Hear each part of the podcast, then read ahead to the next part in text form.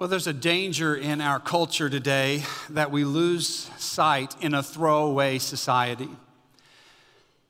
So many times, a few things are made to last. We seems that it's kind of easier or cheaper to throw it away than to fix it. A uh, few things are repaired, and it's sometimes just cheaper to get new. Um, that's not true of everything, but uh, Sherry and I seemed like we did. We had our same washer and dryer for like the first decade that we were together. Didn't think much of it, but like ever since then, it's like uh, it just like every three, four, five years, the thing breaks down. Uh, it's very interesting because uh, this happened to us in August, where the washing machine, after four years, only four years, it goes out. And they look at us and they go, Look, uh, this is going to be like half, if not more than half, of the you know, the value of a new washer. What are you doing? And when you go to the, the places, they say, oh, these things are mostly like five. You might get be lucky and get 10 years out of it. Well, we get a new washer, and three days after we got the new washer, the dryer goes out. now, the dryer had lasted a little longer, but still, like the same thing applies. Are you going to pay a guy to come out and do all that? And I think in that kind of, this kind of setting, so many times we can lose sight of restoration, what it looks like for something to be restored. Well, that's what we're talking about this month how God, what biblical restoration, renewal, what biblical revival, what that looks like for us to be restored. So if you have your Bible, turn to Psalm 80 today. We're going to be in a couple of places, but turn first to Psalm 80. And Asaph, you'll look at the top of that, you'll see that Asaph prayed. And when he's praying, he's praying for restoration and for God to show his people and to show his face, his presence. Isn't that what we're hungry for today? We, we look for God to shine Himself. And there's two pictures. So, verses one through seven is this picture of God's people being a flock. And then in verses eight through 19, you see Him saying that God's people, uh, are, it's, it's like a, a, a vine. Now, that's good news because God's people today are led by the great shepherd in Jesus. Jesus said, I am the good shepherd. That's John 10. So we have John 10, Jesus is our good shepherd. And we also know from John 15 that uh, the branches in the vine are us. We need God's touch in our lives. So let's look at verses 3 through 7 in Psalm 80. The psalmist writes, Restore us, O God let your face shine that we may be saved. O Lord of hosts, how long will you be angry with your people's prayers? You have fed them with the bread of tears and given them tears to drink in full measure. You make us an object of contention for our neighbors, and our enemies laugh amongst themselves. Restore us, O God of hosts. Let your face shine that we may be saved. And so we see this Old Testament context of a prayer for restoration for God's people. But then in the New Testament, turn to Second Corinthians 13. We're going to read what Pastor Paul writes to his church at the church of Corinth in Sin City in Sin City, Corinth, Paul writes to a contentious group of people who have become very bold in their own uh, works. And so he writes to them and he says in verse 9 in chapter 13 For we are glad when we are weak and you are strong. Your restoration is what we pray for. So, kind of get that remark there. Pastor Paul saying, You've kind of gotten full of yourself, haven't you? What we're praying for is your restoration. For this reason, I write these things while I'm away from you, that when I come, I may not have to be severe in my use of the authority that the Lord has given me for building up and not for tearing down. He's basically saying, I'm giving you fair warning in this letter to talk to y'all because I'm coming and I'm about to come down there on you all. And it doesn't know, I don't know what this is going to look like because I'm going to unleash all my authority on you when I get there. I'm telling you now. Then he says, finally, brothers, rejoice. Aim for restoration. Comfort one another. Agree with one another Live in peace, and the God of love and peace will be with you. Basically, saying to the church, you've gotten so full of yourself. This is what's the most important. Aim for these things. Father, I pray that you would help us today to lean in and that you would restore us completely, Lord. Help us every person here. Help us, Lord, to be restored by you. Help us, Lord, to look to you. I pray, Father, that you would do what we consider impossible, Lord, that you would do that today. That you would do immeasurably more than we could ever ask or imagine. Help us, Lord, to, to be mindful of your word today. In Jesus' name, amen. Are you always happy? Are you always joyful? Are you always full of peace? I'm sure if you were honest, there's nobody here that's always just everything's going great. There are barriers to abundant life. There are barriers to, in life that we constantly are bumping into that, that really steal our life and our joy and our peace. And if you don't know these barriers and if you don't know what these barriers are, then you always bump up against them. And there are these enemies and these, what I want to kind of make up a word a little bit, uh, depleters. There are these things that deplete our life and it steals our joy and, and everything in our life. And in a negative world, they can steal and destroy our life and our joy. And so I want to talk to you in the time that I have remaining about the choices that restore us. And I, I want us to look at those four choices that restore my life today. Uh, the first destroyer in life I talked about last week, and that is sin. Sin in our lives is a destroyer, it's a depleter in our life. It takes us in directions that we don't want to go. Many years ago, I met with my pastor, Bob Yaberg. I believe it was Shoney's that's on the corner of Coliseum and Goshen Road, if I'm not mistaken. I think that's what it used to be. This is how long ago. Some of these people down here are like, what's Shoney's? What's that? What in the world is that? Anyway, I, I got together with him, and he was late to us getting together for lunch. And he said that he had come from getting together with a pastor.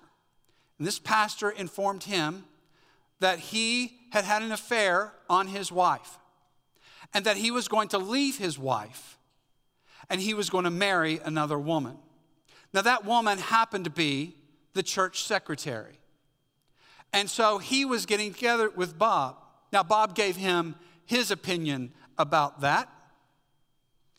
And then he said, Well, I only came to ask you one question, Bob. Bob, will God forgive me for what I'm about to do. And in classic Bob style, he said to him, Oh, yes, God will forgive you, but will you ever ask him to forgive you? Because it seems to me that if you really knew what sin does, if you really knew what you're doing, you would never do it. Ravi Zacharias said it years ago. I don't know who said it first. But, folks, sin will take you farther than you want to go.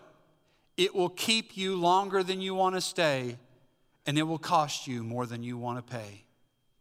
The wages of sin is death.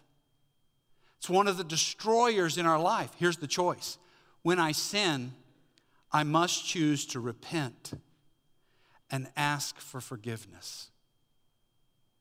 Whatever it is in our lives for this gentleman, at that point, he could have repented. He could have turned away from that and gone and done what God's will was for his life. But he didn't. Repenting means turning. And for us, that's a, a choice that will restore our soul.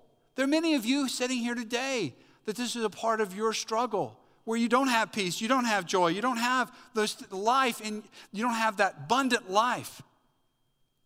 But when we sin, I must choose to repent and to ask for forgiveness. Bob told me not too long ago, he said, Johnny, it's up in my office now, bulletin board. I was about to preach one day, and he was talking to me, and he said, Johnny, he said, uh, Here's my advice to you when you preach. He said, Johnny, I want you to say it often, keep it simple, make it burn. He said, Keep it simple,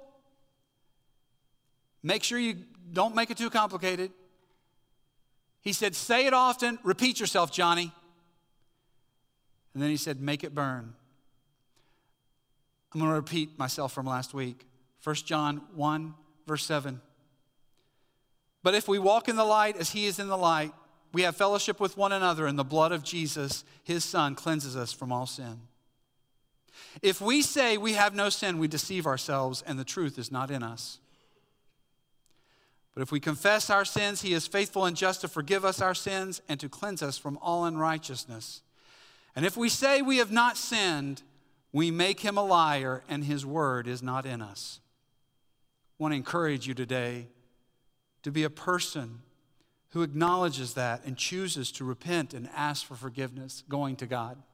Here's the second destroyer the second destroyer in our lives and that is anxiety.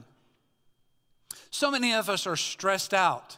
It might be because of fear. It could be anxiety in our life about the future. There could be anxiety about relationships or money, or uh, you could be tense about anything. I want to encourage you today. When I'm afraid, the best choice for me, if you want to make a choice that restores our soul, I must choose to trust God and accept His plan. Stress is not good for me. It's very interesting. I've gone to the doctor twice over the last two months. And I have an endocrinologist who I get together with. And uh, so, for some reason, both of these guys I've, I've really kind of uh, become friends with a little bit. I, we sit and we talk, and they always ask me about my life and what's going on in my life. And so my diabetic doctor told me, he said, Look, I can't tell you enough how important it is. Stress is really hard on your body. You have to be careful about stress, Johnny. So I thought, okay, I've heard this a lot of years and everything like that. I go to my allergist, which, by the way, I'm a red hot mess up in here.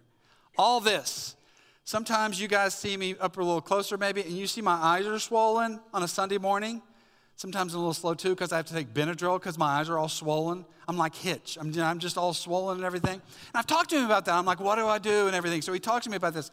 But he told me, get this, he talked to me and he's like, Johnny, I can't tell you how important it is for you not to have too much stress in your life because that releases cortisol. Now, by the way, I'm at the point now where I need to have Dr. Glad or somebody else, maybe a nurse or somebody, to come up here and explain this. But that release, that hormone, when you release that, that fight or flight if you're always in that and you're always anxious about something, if you're always stressed out, that release gets into some acid reflux and all a bunch of other stuff, and that's what you're a red hot mess with. I never thought of it even that way. That's just the physical side. The truth is, for us to have the peace about any situation in your life. Because, see, here's what the thing is I know that all of us have these different challenges, these different moments in our life. For you, it might be going to school and classes or friendships or relationships, or it might be for you as a young parent. There's a lot of stress on you, whether it could be financially or your marriage or it is extended family. It's all these different parts that are all coming against you. And that brings a lot of anxiety. It is so important that when we come up against that, that we choose to trust God and accept his plan. Let me give you a passage. It's a small scripture that a four year old could know.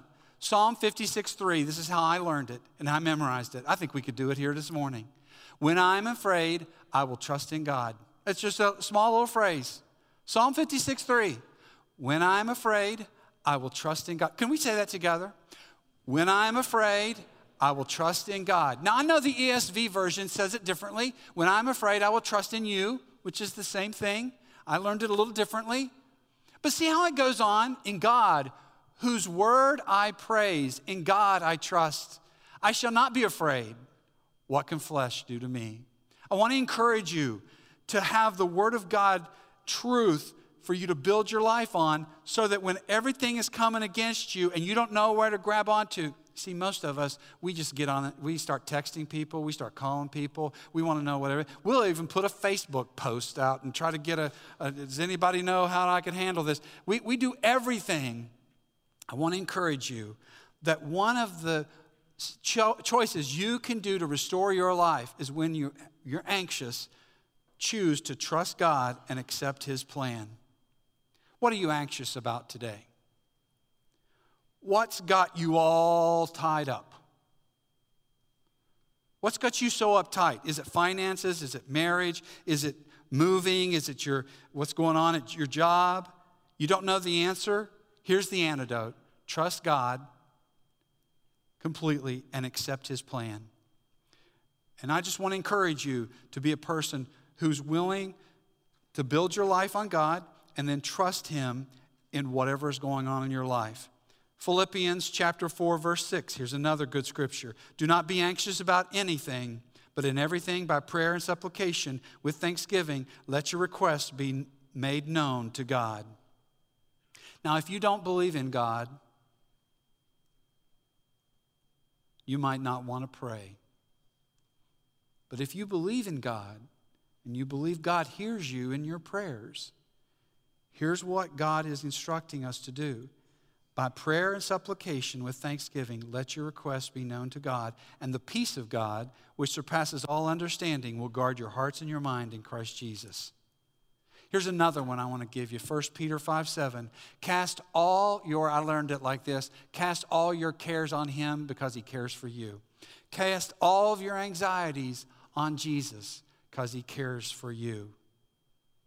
That's the second one anxiety. Some of you, that might be your thing. You might be, you might be anxious or fearful about what's going on. I want to encourage you to learn, to, to grow, to trust God and accept His plan. Here's the third one. Here's the third destroyer resentment over a hurt. Resentment over a hurt.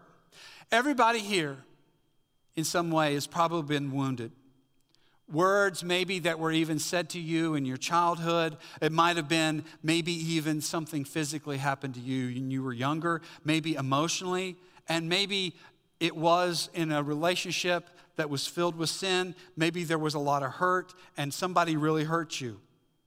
Maybe you've been hurt, or maybe you're sitting here and you've hurt other people and you don't know what to do with that. I want to encourage you today. You can either handle that by being more bitter and, and, and, and you can carry that your whole life, and you can get angrier and angrier and more bitter the rest of your life. Or you can choose. Make a choice that restores, and that is when I am hurt, I must choose to offer grace and let the pain go. Here's the thing, folks hurt people hurt people. That's what happens. When we're hurt, then we end up hurting other people. Maybe you're resentful this morning. Maybe you're even miserable. I want you to know something. It's not going to make you feel better. by holding on to it. If I hold on to it so many times, I hold on to it in the hopes that the other person is miserable. Isn't that what we do? We hold on to it, and we think by us holding on to it, oh, that's going to make them miserable. No, it's not. It's making you miserable. They're over at Poptique having some popcorn. You're miserable. Listen, whether you've been hurt for six weeks or six months or 16 years, I want to encourage you to forgive them and let it go. Now, listen to me. We're talking about a sermon series where we're talking about restoring. There's two steps in restoration in a relationship. Listen to me. What I'm talking to you about is only the first part of what's healthy for you. Because some of you have been hurt in such a way that I'm asking you to be gracious, show grace, and let it go. But in some of these circumstances, it would not be healthy for there to be restoration in the relationship because to do so would actually bring more harm or be harmful. So, what I'm talking about is for you, for you to be restored. When I am resentful, I need to show grace and let it go. So many times we think that we're withholding forgiveness and they're going to pay for that. Doing that is like drinking poison and hoping the other person gets sick. I'm trying to help you as a pastor. I'm trying to help you as a pastor. Offer grace and let the pain go. When I'm hurt, I must choose to offer grace. Colossians 3:13. Be gentle and ready to forgive. Never hold grudges. Remember the Lord forgave you, so you must forgive others. So I'm going to ask you, who has hurt you? What person has hurt you more than anyone else? And just when I asked that question, that person popped in your head. You're still hanging on. In our minds, if we hold on, somehow we think we're getting even, but that's not true. I want to encourage you today to offer grace and let the pain go. Let it go. Here's the fourth destroyer, and that is confusion.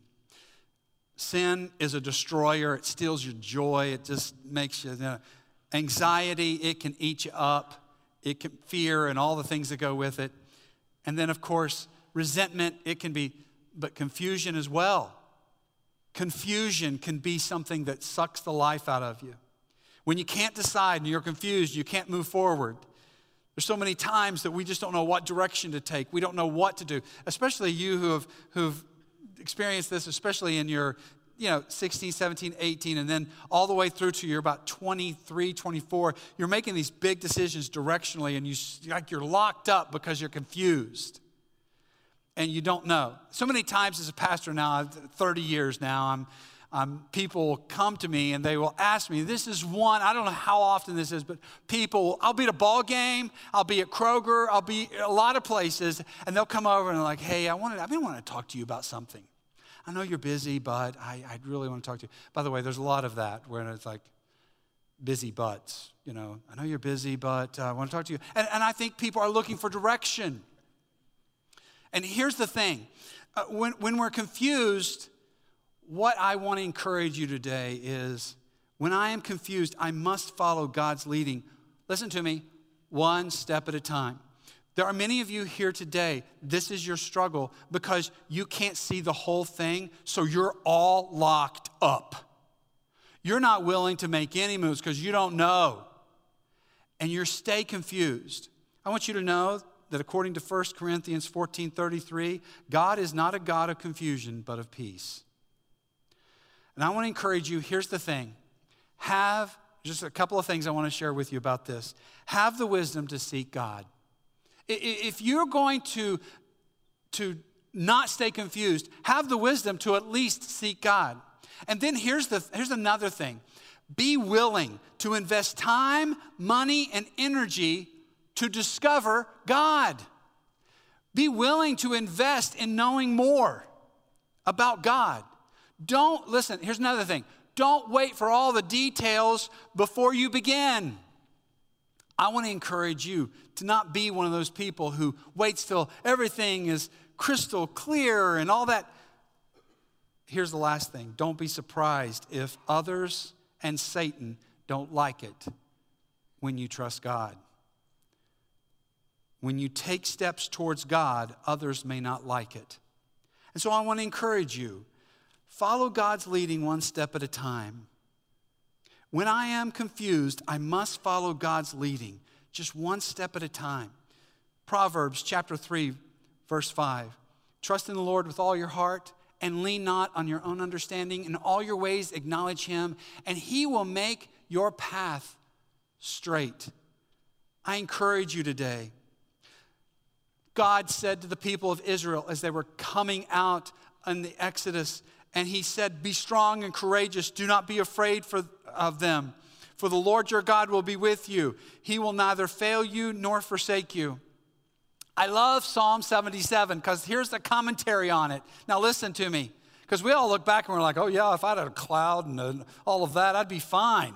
Listen, your road led by a pathway through the sea.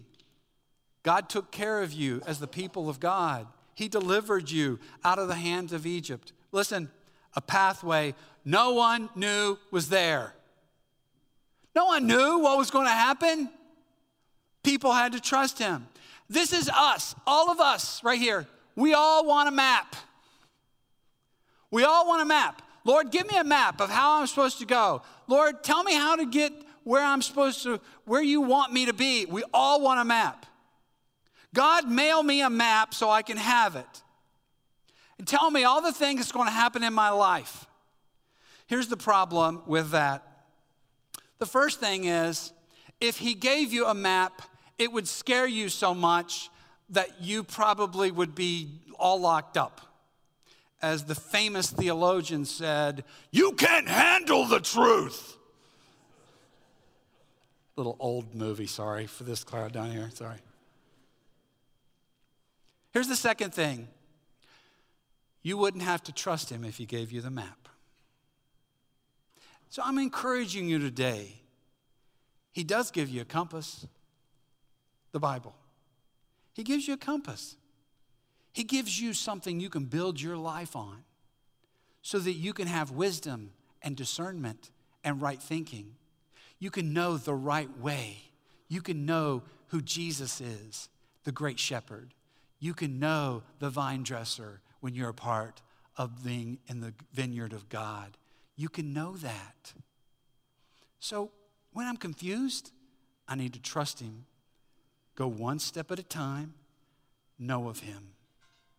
The guiding light in your life is the Spirit of God, and the compass is the Word of God on which we build our life. And the Lord has promised to guide and satisfy and refresh and restore and rebuild and raise up and repair and renew our lives. God loves a good restoration project. So if you're struggling with sin, if you're struggling with anxiety, if it is today you're struggling with resentment, or maybe it is confusion, make choices. Make the choices that bring restoration. Father, I thank you for your word today. Lord, every person here, all of us struggle with these very things in our lives. And Father, I pray that you would help us to choose what is godly, and that is that when we struggle with, with sin, that we would repent and ask for forgiveness. And that, Lord, I pray today that you would help us, that when we're anxious, that we would trust you more and accept what you have for us from this point. Father, I pray today, whoever's hurt, that they would choose to offer grace and let that pain go. Father, I also pray that when we're confused, that you would help us to follow your leading one step at a time, here and now, today. Lord, I know that there are so many different people dealing with a lot of different things here today. I pray, Father, that you would help them in the power of the Holy Spirit, that you would know, that they would know the fullness of walking with the Lord. Lord, I pray that you would help each one of them to get past their sin, their anxiety, their resentment, and confusion. We need you, Lord. Help us, Father, in every area of life. In Jesus' name, amen and amen.